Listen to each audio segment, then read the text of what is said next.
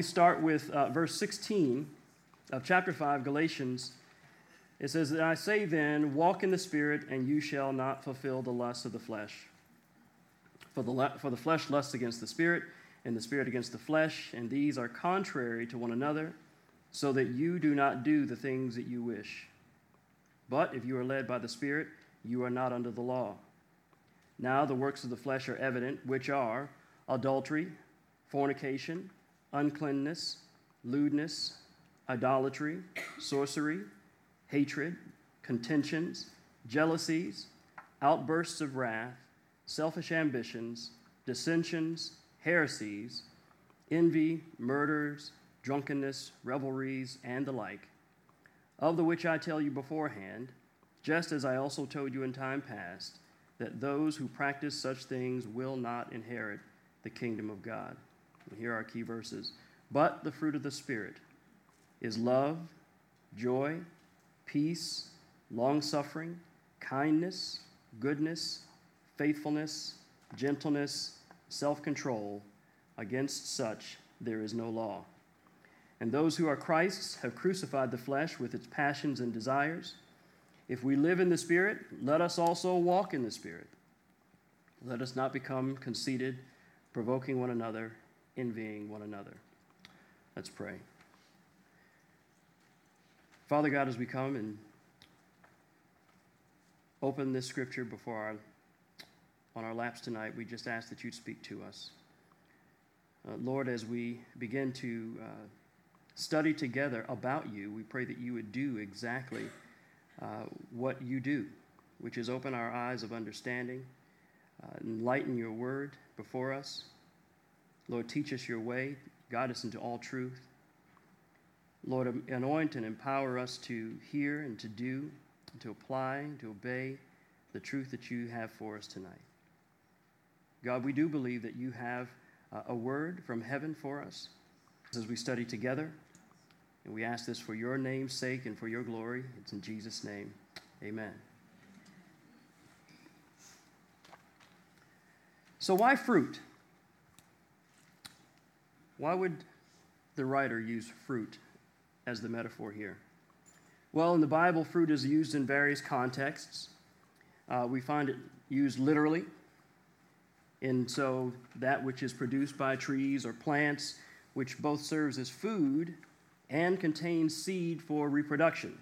So you hear about figs and grapes and pomegranates and all kinds of fruit within the Bible.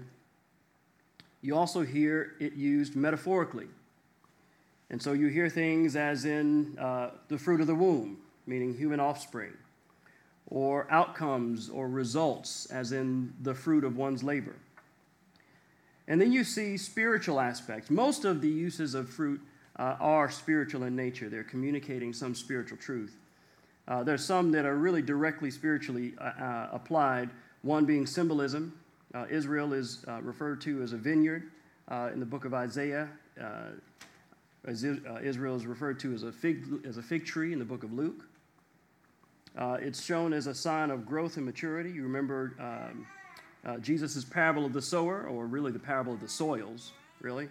Uh, and, and depending on the condition of the soil, would determine how much fruit uh, the believer would produce.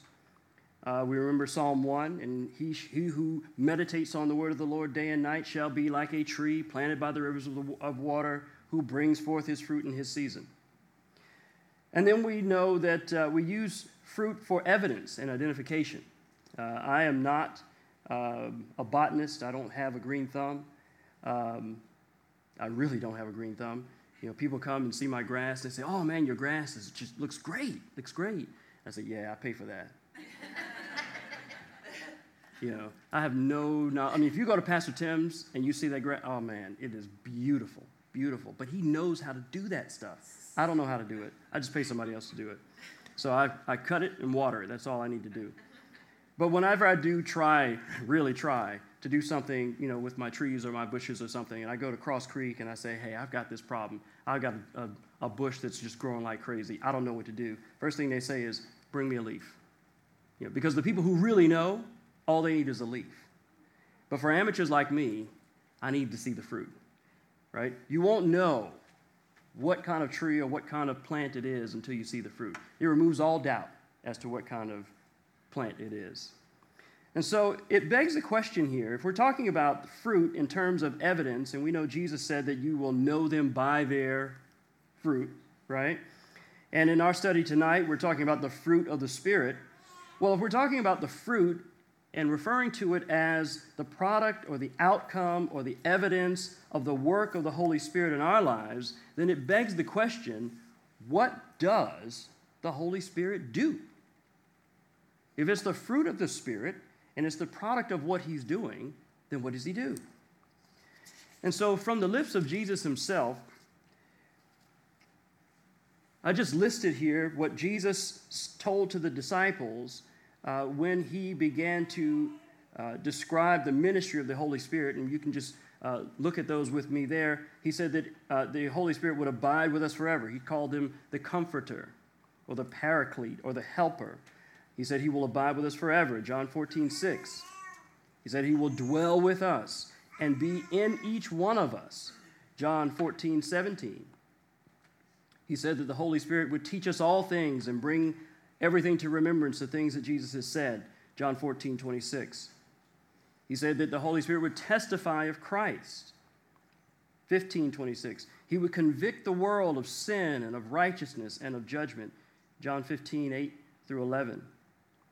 Said that he would guide us into all truth and that he would tell us the things to come. John 16, 13. He said that he would glorify Christ. John 16, 14. And finally, before he was ascended into heaven, he told them to stay in Jerusalem until you're endued with power from on high. And he said that after the Holy Spirit has come upon you, you will, be, you will have power to be my witnesses. So in Acts chapter 1, verse 8, we would be empowered to be Christ's witnesses.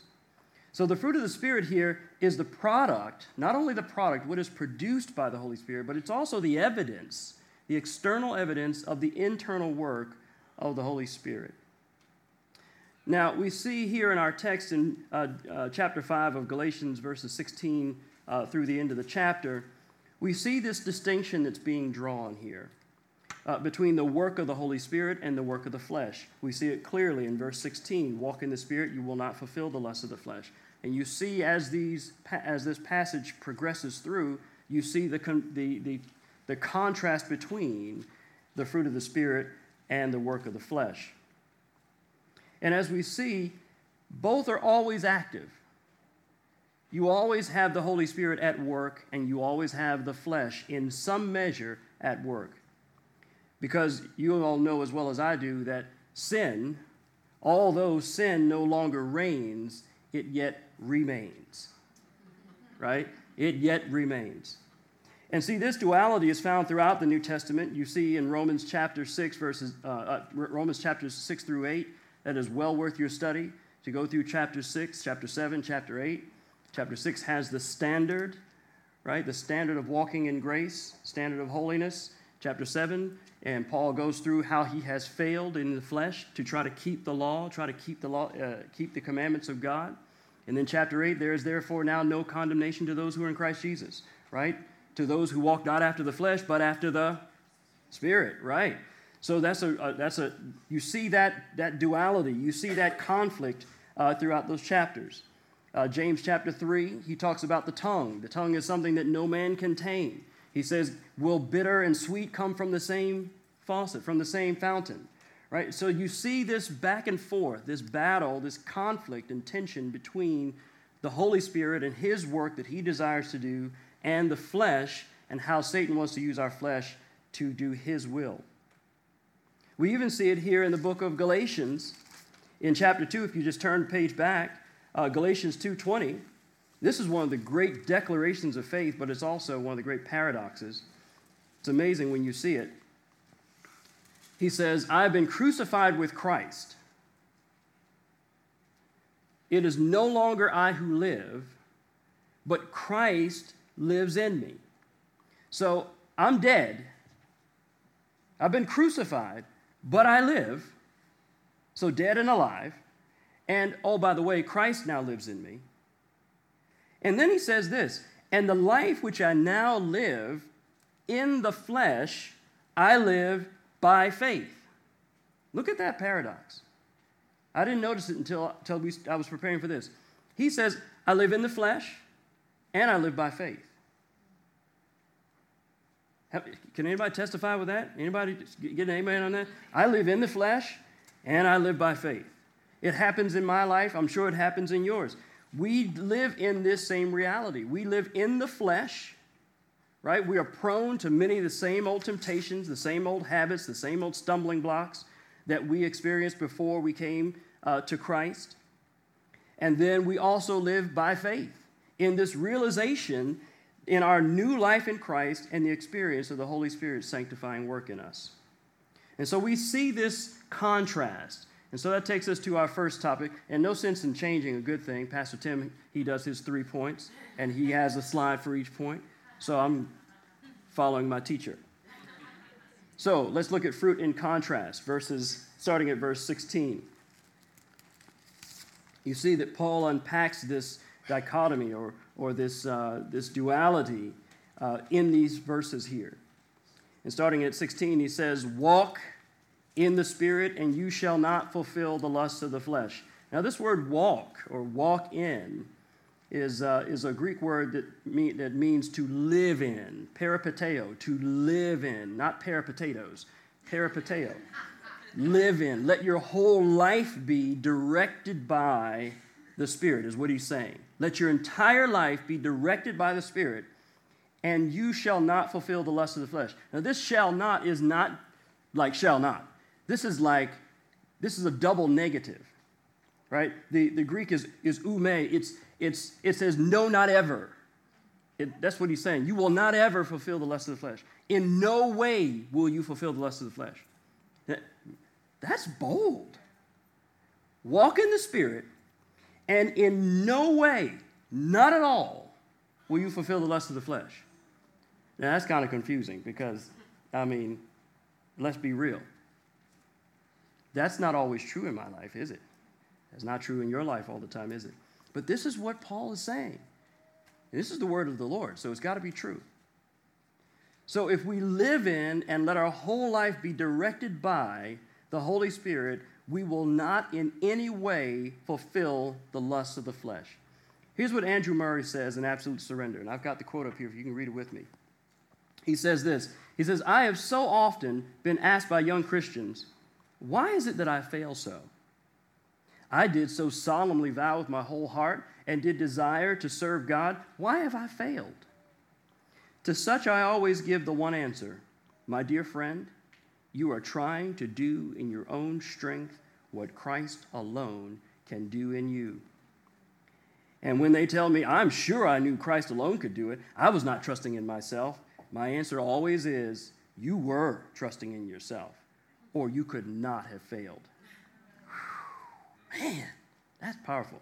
If you had trusted Christ, He could not fail. So if if verse 16 is not working for us, it's not because the verse doesn't work. Okay, just let's just be real. If, if, verse, if any verse in this Bible doesn't work for us, it's not because the verse doesn't work. It's because we're not following it. It's because we're not walking in it. There's some deficiency in our obedience and application of the word. And see, we see this conflict as it continues to, to, to, to unfold. Let's look at verse 17. For the flesh lusts against the, uh, against the spirit, and the spirit against the flesh. And these are contrary to one another, so that you do not do the things that you wish. Now, I have the, uh, the Living Bible translation. It says, For we naturally love to do evil things that are just the opposite from the things that the Holy Spirit tells us to do. And the good things we want to do when the Spirit has His way with us are just the opposite of our natural desires. These two forces within us are constantly fighting each other to win control over us. And get this our wishes are never free from their pressures. Our wishes are never free from their pressures. See, the battle is the mind, the mind is the battlefield, right? It's the Holy Spirit and it's Satan fighting over our will. Will I obey the word of God or will I obey the lusts and desires of my flesh? We see a parallel in, in, Romans chapter 7. You don't have to turn there, but verses 22 and 23. Again, verse uh, chapter 7 is Romans, is uh, Paul's struggle against, or struggle to obey and fulfill the law because of the weakness of the flesh. He says in verse 22 of chapter 7 Romans, he says, For I delight in the law of God according to the inward man, but I see another law in my members warring against the law of my mind and bringing me into captivity to the sin which is in my members. So you have this cosmic conflict taking place in each and every one of our minds. Let's look at 18. He says, But if you are led of the Spirit, you are not under the law. This is interesting. We're seeing a conflict, a contrast not only between the flesh, uh, the, the spirit and the flesh, but now we see the spirit and the law. Now, don't miss this reference to the law. Right here in the middle of the contrast between the flesh and the spirit. Now, we do know that the whole context of the book of, of Galatians, Paul is addressing the church's backsliding from the teaching of the, of the grace of God by faith to obeying the Mosaic law. Right? He said, having begun in the spirit, will you be made perfect in the flesh? So he is he's going after this, this new teaching that's infiltrating the church once again, saying you have to go back and be circumcised. So it's not a surprise to see it, but it's interesting to have it right here sandwiched in between this discussion on the flesh versus the spirit, and then the fruit of the, the, the works of the flesh and the fruit of the spirit, and then you just have this law just dropped right in the middle of it. Don't miss that. Because the answer to the problem our flesh is not in the law. It's not in legalism. We don't follow the Mosaic law, but we have some laws, right? We can get legal on, on, on one another, right? The things that we'd like to see that are, you know, why do, why do they dress like that? And why do they do like that?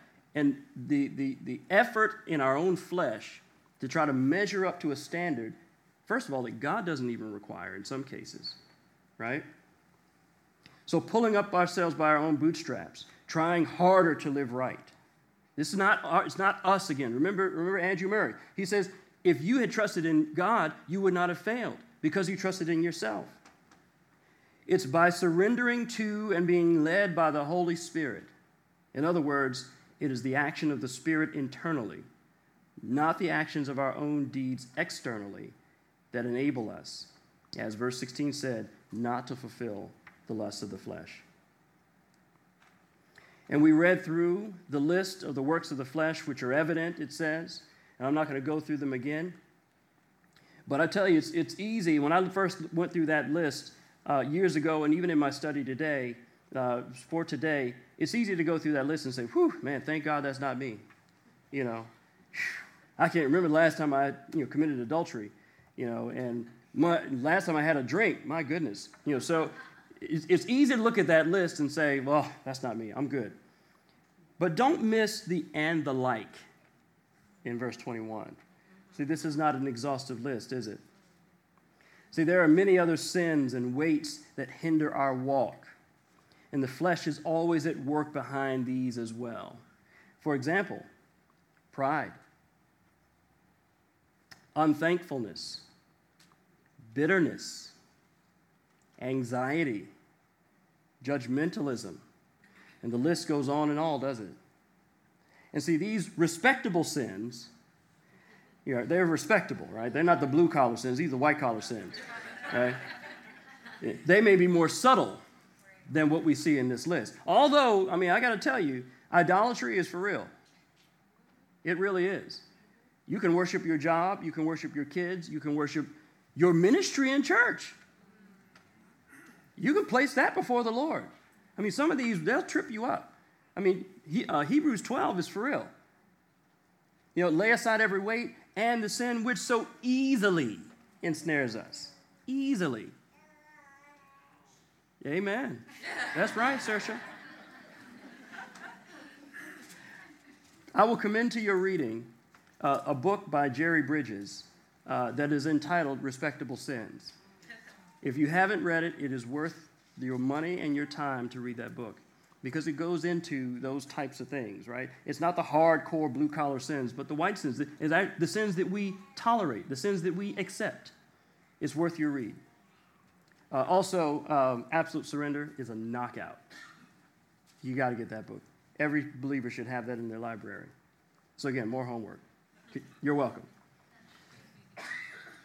So, verse 21, it closes with those who practice these things, and the practice there is to continually, habitually continue doing it with no repentance, ignoring the conviction of the Holy Spirit, says that they shall not inherit the kingdom of God. And so this is not a one time stumble. This is not a, oh my goodness, I got caught up. This is to continue and continue. And again, it goes for the respectable sins as well as the ugly sins. So we have to be very mindful of the effect of the flesh in our lives. If you keep your hand uh, at Galatians and turn to uh, Romans chapter 8, I want to take a quick look at a parallel, another parallel scripture uh, that goes right in line with our reading here tonight. And I referred to this earlier. And beginning at verse 1, it says, There is therefore now no condemnation to those who are in Christ Jesus, who do not walk according to the flesh, but according to the Spirit. For the law of the Spirit of Christ, the law of the Spirit of life in Christ Jesus has made me free from the law of sin and death. Made me free from the law of sin and death. And look at verse 3 For what the law could not do, in that it was weak through the flesh. Weak through the flesh. There it is. So God has a standard, and my flesh is weak, and I cannot live up to God's standard. Our efforts, once again, to keep the law in the arm of the flesh fail. It says, What the law could not do, in that it was weak through the flesh, God did by sending his own Son in the likeness of sinful flesh on account of sin.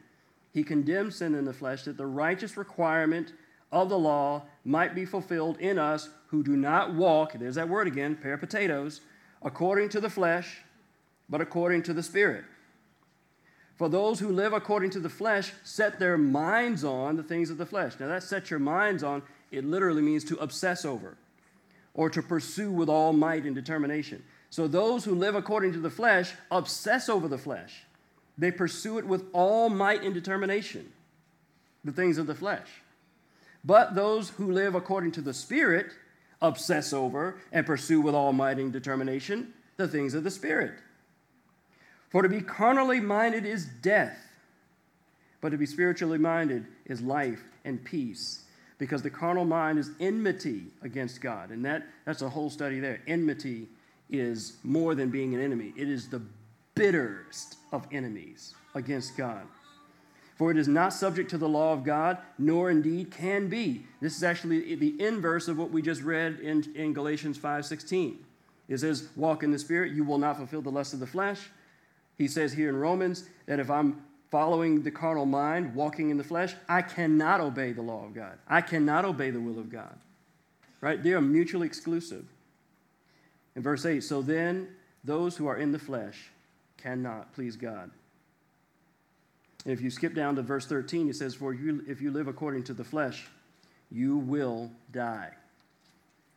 But if by the Spirit, there it is, if by the Spirit you put to death the deeds of the body.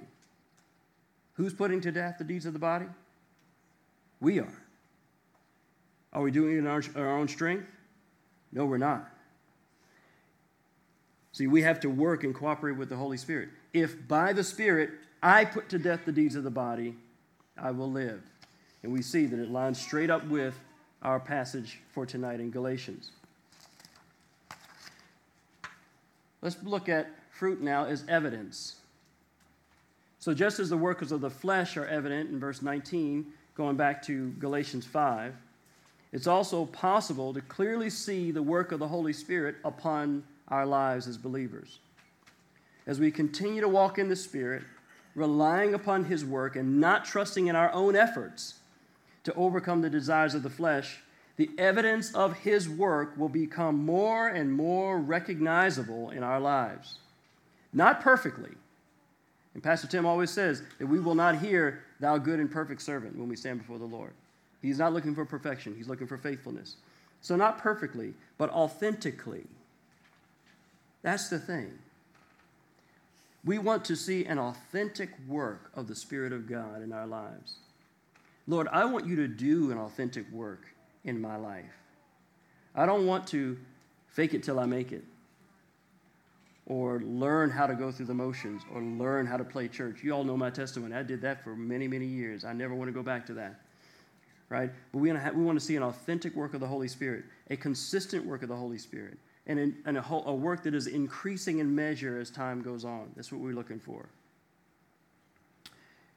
Here's a quote. It's pretty long, and I didn't put it on the slide. I want you to listen to this, though. This is uh, C.S. Lewis in Mere Christianity, another book you need to get. So you've signed three books now, okay? three books you got to get and read them.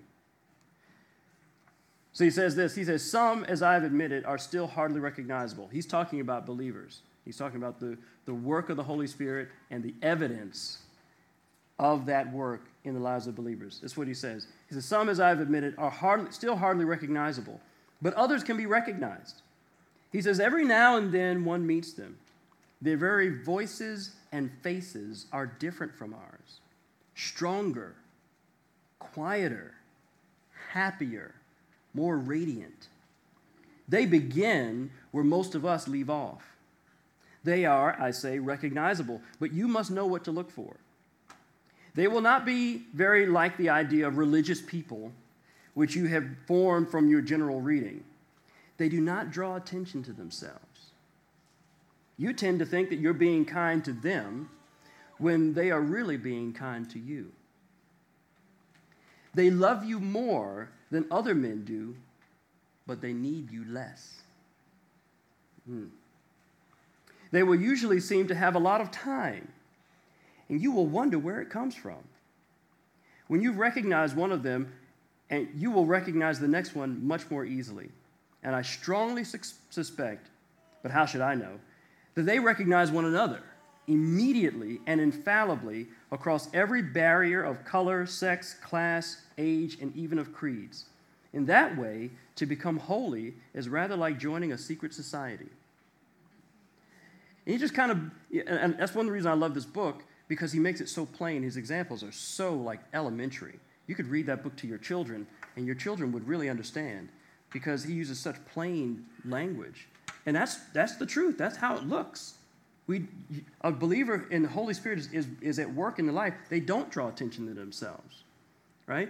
They do love you more, even though they need you less. They just show love.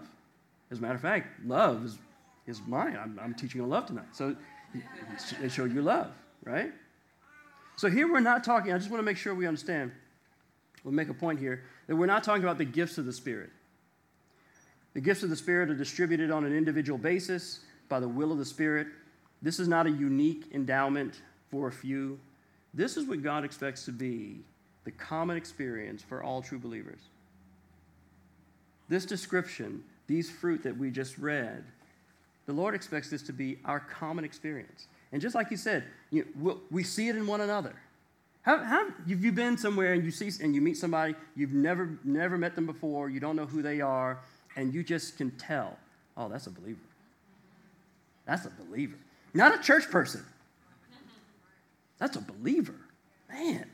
It's like you go to a different country. We, when, when we went on, on, the mission trip, you just you can see a believer. Doesn't even you can't don't have to speak the language. You can tell.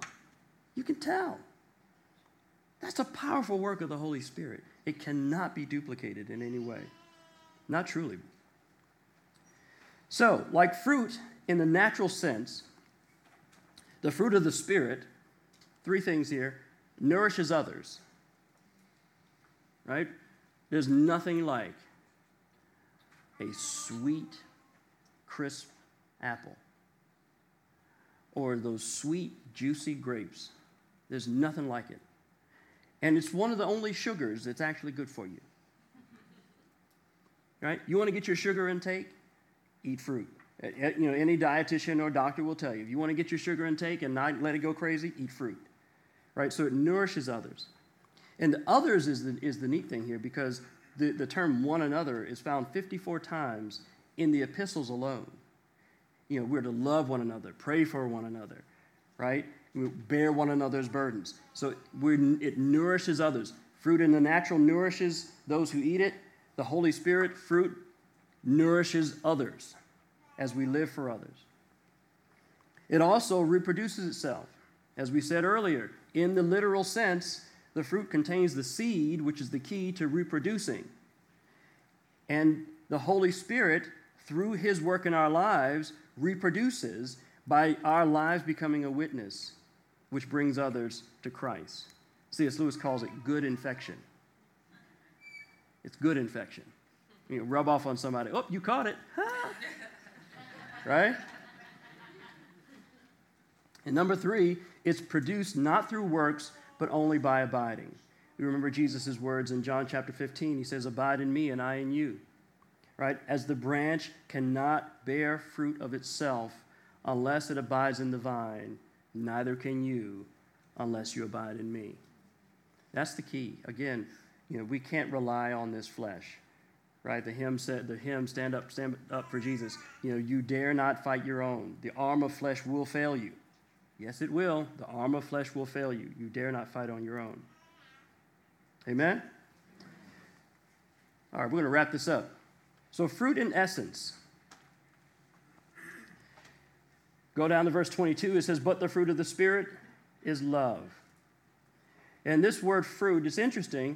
Paul doesn't say the fruits of the Spirit are, he doesn't say plural.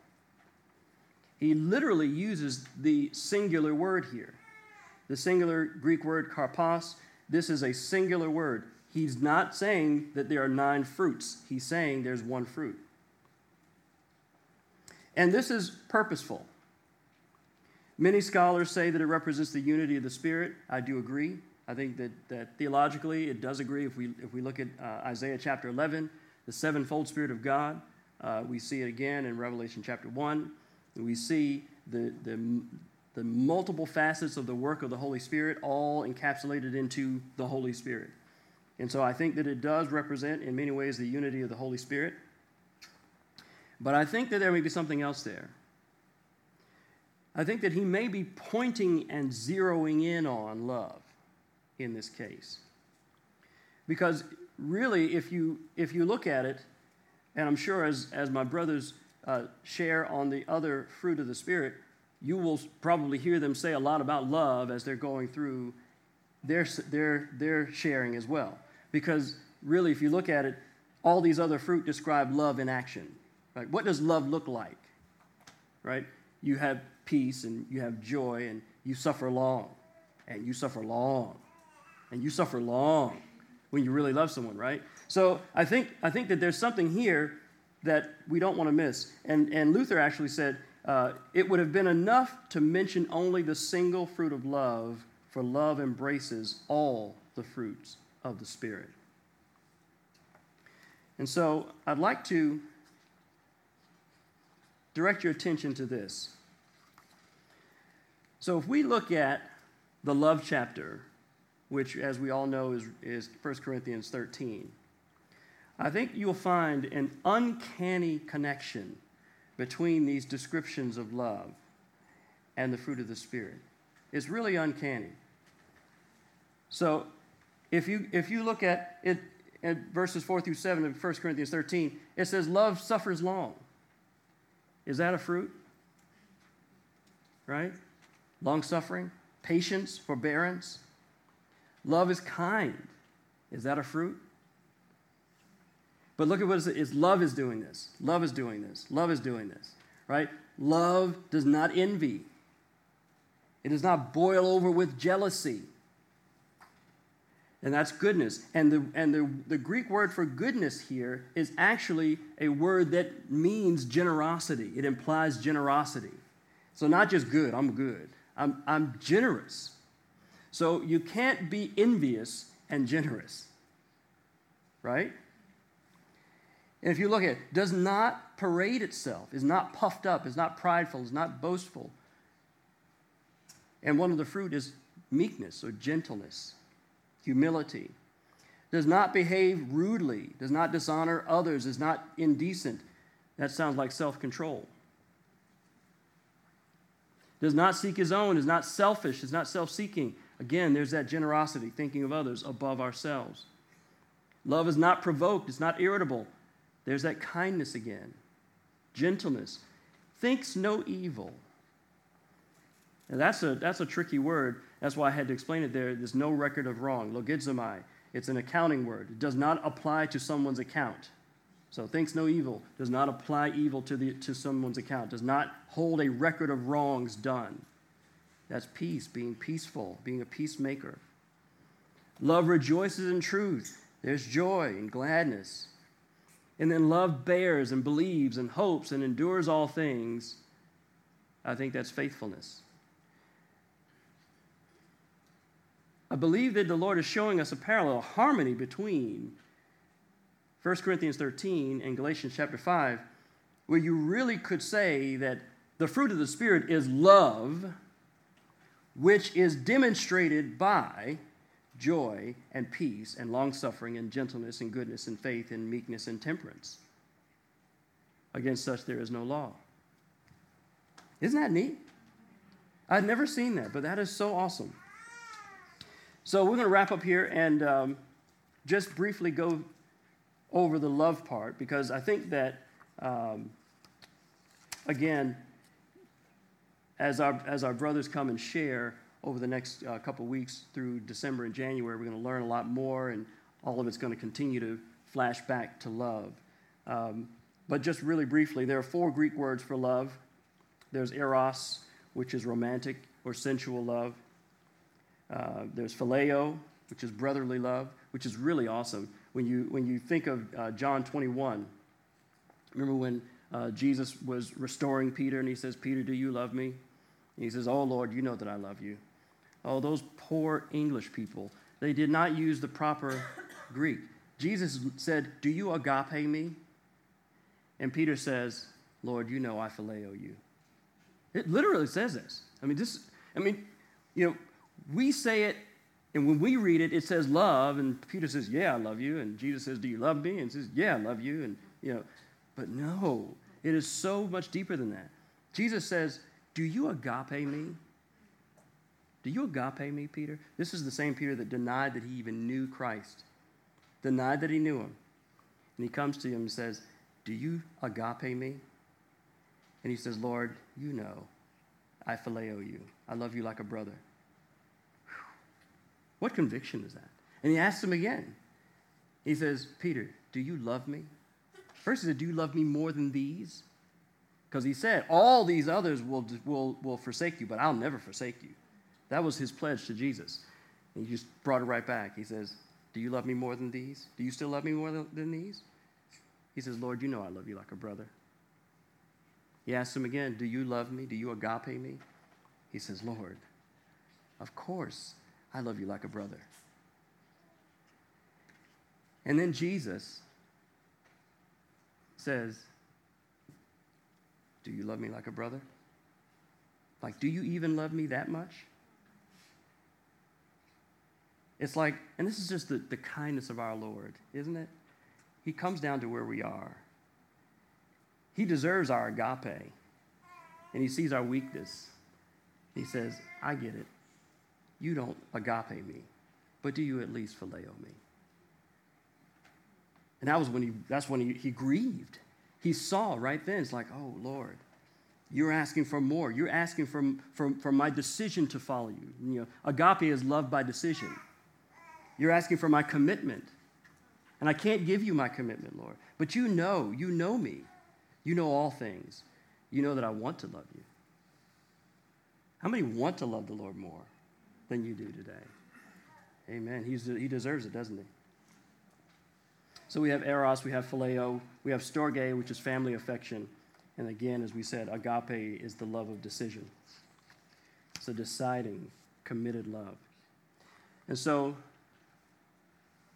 did I hit the wrong button? Let's try that again.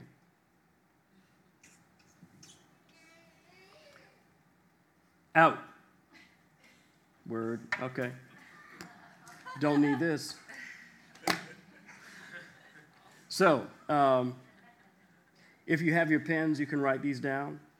Uh, so, I had seven aspects or seven characteristics of the love of God. And the first one I put was love decides. And that was Romans 5 8. But God demonstrates his own love toward us in that while we were still sinners, Christ died for us. Oh, it's back. Thank you. While we were still sinners, Christ died for us.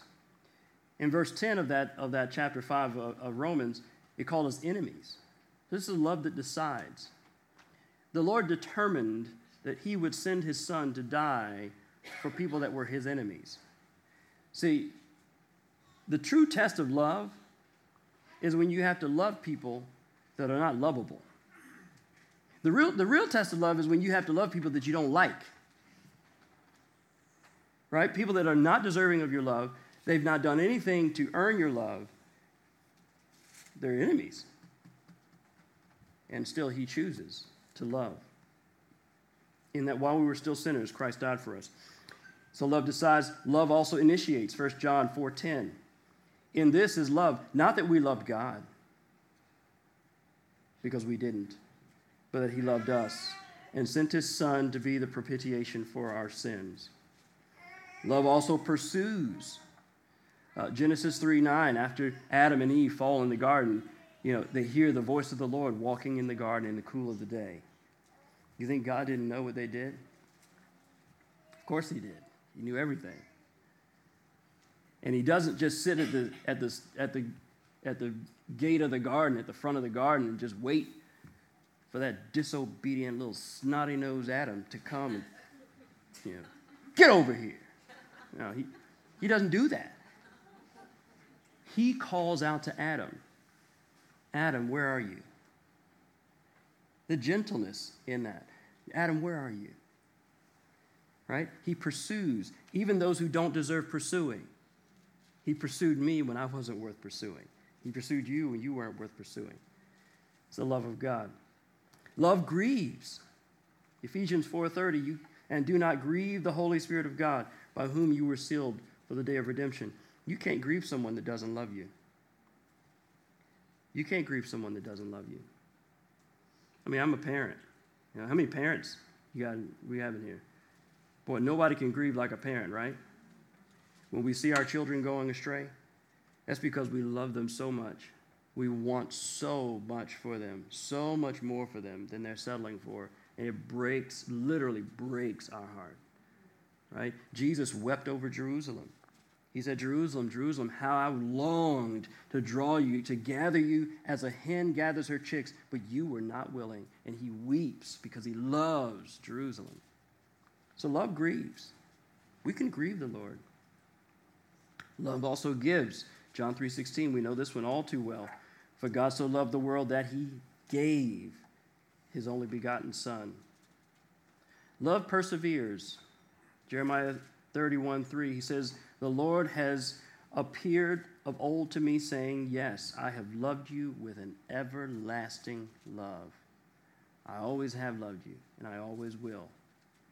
Right? Romans chapter 8. You know, what who shall separate us from the love of God? Nothing shall separate us from the love of God. And then seven, love dies to self. 1 John 3.16, which is really awesome. John 3.16 and 1 John 3.16. Fantastic. By this we know love. Boy, you would think that the Lord really knew what he was doing when he wrote the Bible. By this we know love, because he laid down his life for us. It literally says, this is how, this is how we know what love is. That's what John says. This is how we know what love is. He laid down his life for us. And so we also ought to lay down our lives for the brethren. See, this is what the fruit of the Spirit produce in our lives a love that decides, a love that decides to love those who are not worthy of our love, those who we'd rather hate. Love initiates. This is God's love, but it should be ours as well. We should pursue the lost. We should grieve for those who are dying. We should give until it hurts, sacrificially. We should persevere and press on. And finally, we should die to self.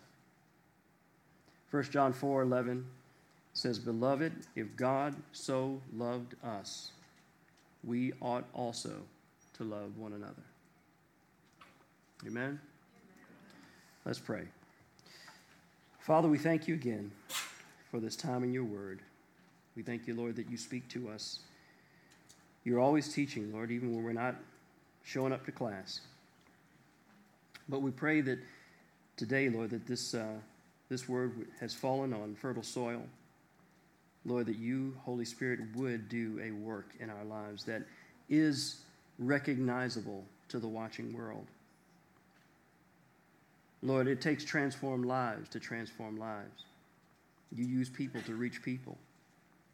There's a lost world out these doors who do not know you and can't even comprehend what you're like. They make up stories in their own minds of what kind of God you are when you are a God of love. Help us, Lord, to be your hands and your feet, your lights and your witnesses, to share this love with those who don't know you, so that more will come to know and trust and believe in Christ. Lord, we pray that you would forgive us for our attempts to fulfill your law, to follow your command in the arm of the flesh. Lord, forgive us for the respectable sins that we've tolerated and we've accepted and we've allowed to just fester within our lives. We ask, O Lord, that you cleanse us, that you purify unto yourself a faithful church who will love you and serve you until you come for us. Lord, we thank you again for this time. We ask that you bless us as we leave. Bring us here again safely, Lord. Help us to glorify your name in all that we do. It's in Jesus' name we pray. Amen.